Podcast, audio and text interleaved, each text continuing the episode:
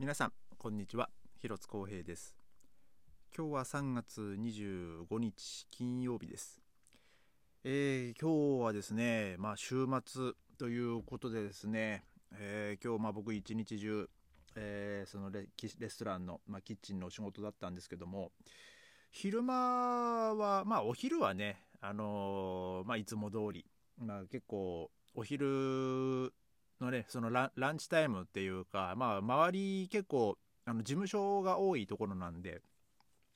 まあその会社勤めの方とか、えー、まあそのね1時間ぐらいしかね休みがないとかねそういう人が結構ね僕のお店はあの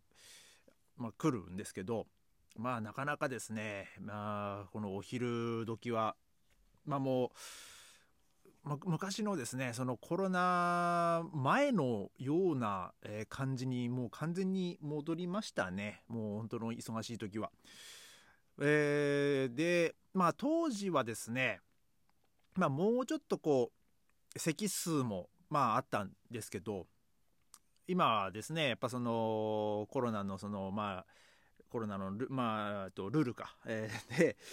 その客席をねその1.5メートル空けろとかなんかそんなルールもあってですね、うん。まあ今、今も一応継続してると思うんですけどね。でもなんか昔もうちょっとこう座席数があったようなまあ気はするんですけど、うん、なんかなんかもう2年もう2年前ですけどね。なんかもうこの光景になんかもう目が慣れちゃったっていうか、まあ、それが当たり前になっちゃったんで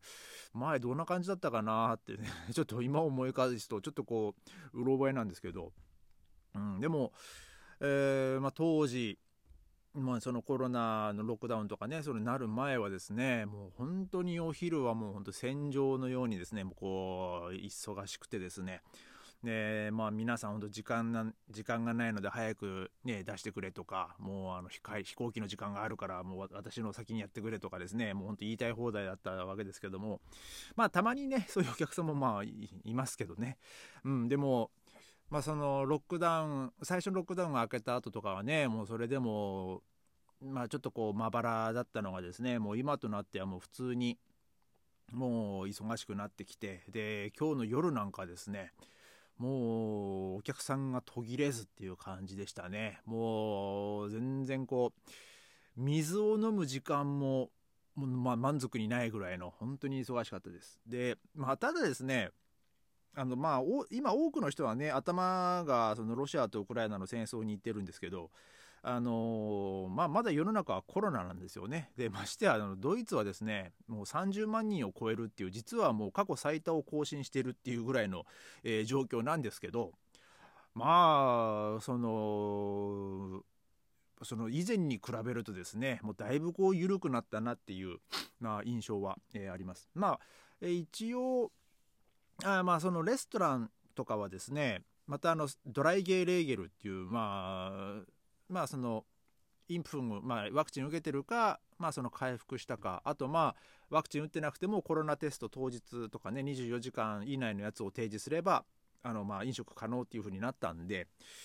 えー、まあ前はねあのワクチン打ってない人はもうどのみちダメですみたいな、えーねまあ、ただしま外で食べる分には OK みたいなねそのま真冬に、えね、そんな感じでしたけどもまあそういう点でねもう今感染者数は過去最多を更新しているにもかかわらず、まあ、だいぶこう緩く規制が緩くなってきてるなっていう感じですね。でまあ、まあ僕はあんまりこう電車ね乗らないですけどもう今ね自転車通勤してますけど、まあ、たまに乗る時にですねもう本当最近マスクしないで乗ってくる人もまあいるわけですよ。で一応その公共交通機関は FFP ツバイっていうあの特殊な、えー、マスクをするまあ、しないと、まあ、乗れませんよっていうアナウンスはされてるんですけどね、えー、まあ普通の医療用のあの不織布っていうんですか、えー、そのマスクで乗ってくる人とかね。いま、えー、だにいますしもうこの間普通にマスクしないで乗ってる人とかいましたね。であのまあこれはまあ気持ちわからんでもないなっていうのはですね。まあ、あの僕も自転車乗ってる時はねあの苦しんでマスクしないんですけどその自転あのこちらはですね自転車を地下鉄とか電車に乗せられるんですよ。だからまあなんなんかその電自転車と一緒にあの電車乗ってきた人はね多分マスク持ってないんでしょうね、えー、だから本当はねダメなんですけどね、えー、だからマスクしないでまあなんとかこうちょっとこう口を隠しながら乗ってくる人とかねこの間まあいましたけどね、えー、まあでもマスクない人はね本当お店でマスク買うこともできないですからね。マスクがないとお店に入れないですから。まあだからそういう人はねあのまあ、頑張って自転車で家まで帰るなりね、えー、まあ、しないといけないんですけどまあ僕はあの手持ちのカバン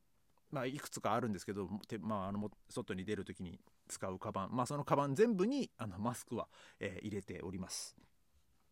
で、えー、今日はですね僕ちょっと前から気になってたことがありまして、えーまあ、ドイツはあのサマータイムっていうのがあるんですよ。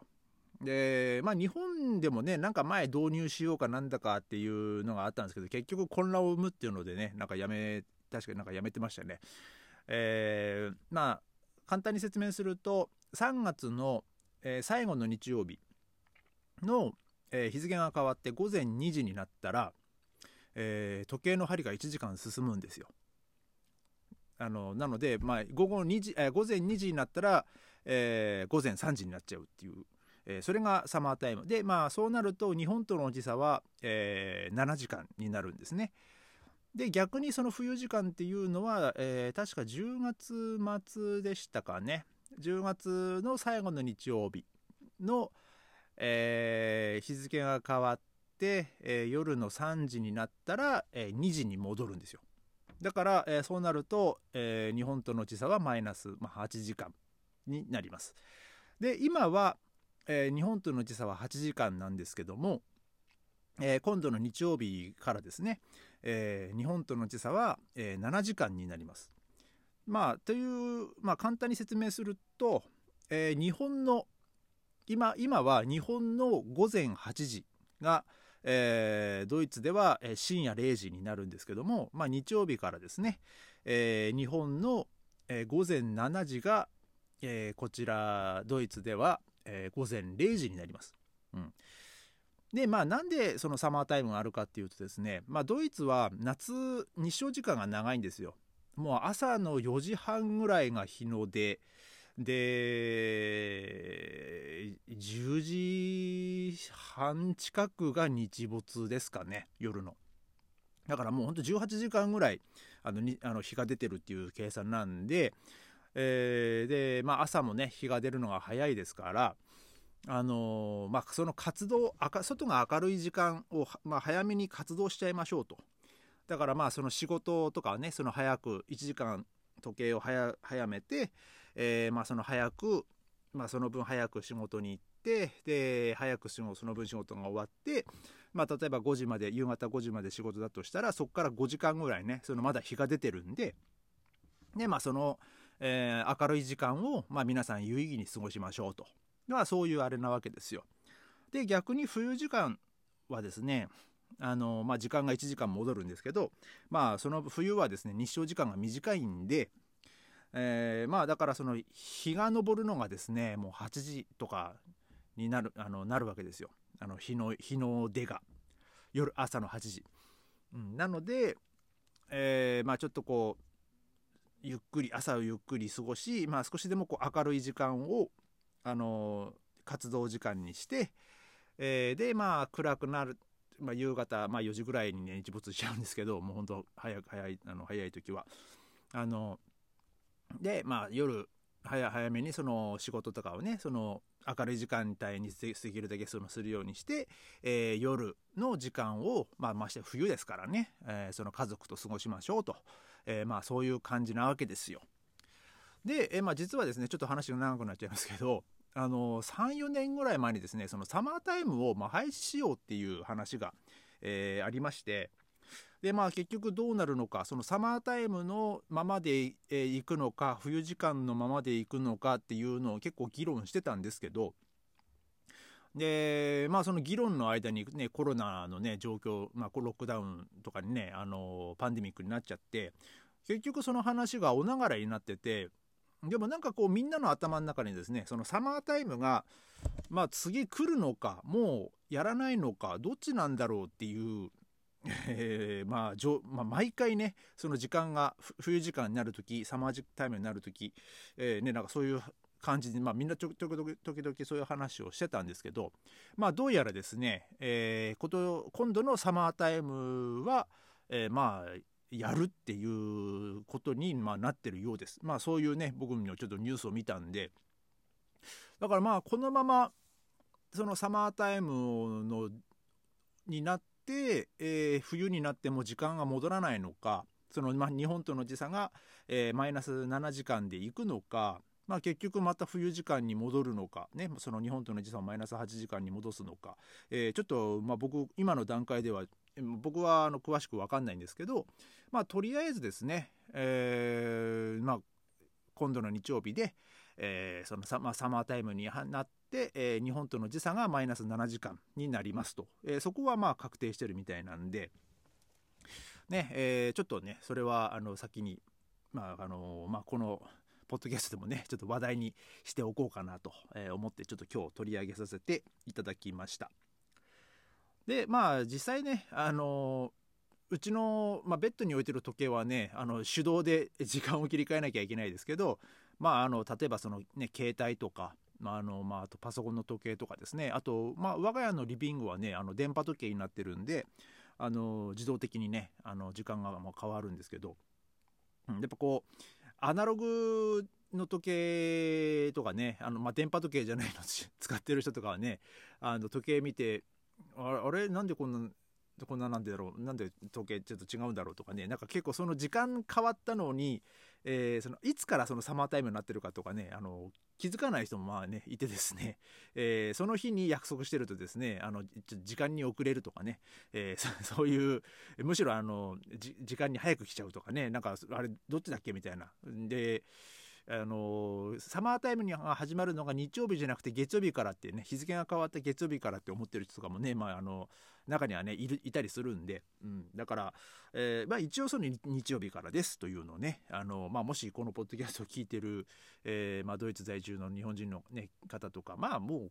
今最近新しく日本人日本が日本からね来るっていう人もまあ今少ないですけどねあの、まあね、ワーホリとかねあの、まあ、そんなに今活発に、ね、活用されてないと思うんで。まあ、ただ一応ね、まあ、僕も、えー、含め、えー、ちょっと、あの、まあ、いつ、いつ、このセマータイムが終わるんだろうで、結局その、そのまま継続するんだろうみたいなね、えー、そういう議論は、まあ、まだ多分続くと思うんですけど、まあ、とりあえず、えー、今度の日曜日からですね、えー、日本との時差はマイナス7時間になりますという、え、ことです。え、今日はそんな感じであのサマータイムの、え、ちょっとお話をさせていただきました。え、まあ、明日土曜日ということで、え僕はまた一日仕事ですけども多分ねまた週末明日もね忙しくなると思うんですけども、えーまあちょっとね今日はですね、え昨日の写真をちょっとまたちょっとやってから、えまたちょっとね寝ようかなと思います。えそれではまた明日ありがとうございました。